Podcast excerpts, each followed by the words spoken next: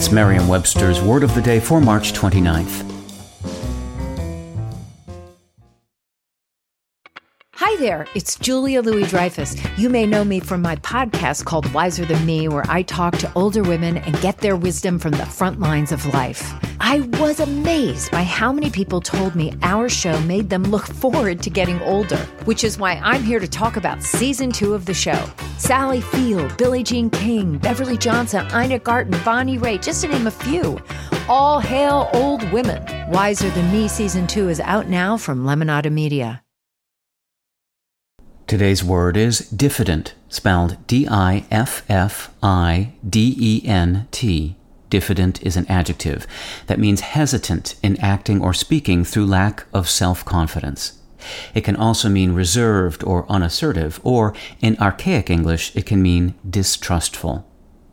Here's the word used in a sentence from the Minneapolis Star Tribune by Chris Hewitt. His small but indelible role in this melancholy farce didn't even make the trailer, but he's hilarious as the kind but diffident manager of a discount outlet store, especially in a scene where he has to announce the death of a beloved colleague whose name he can't remember. The words diffident and confident are etymologically related antonyms, perched at opposite ends of a scale of self assurance. Both words trace back to the Latin verb fidere, which means to trust. Diffident arose from a combination of fidere and the prefix dis, dis, meaning the absence of. It has also been used to refer to individuals lacking in self trust since the 15th century. Confident arose from confidere, a term created by combining fidere with the intensifying prefix con. That term has been used for self trusting folks since at least the late 16th century.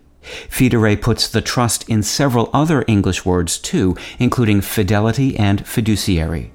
With your word of the day, I'm Peter Sokolowski. Visit merriam-webster.com today for definitions, wordplay, and trending word lookups.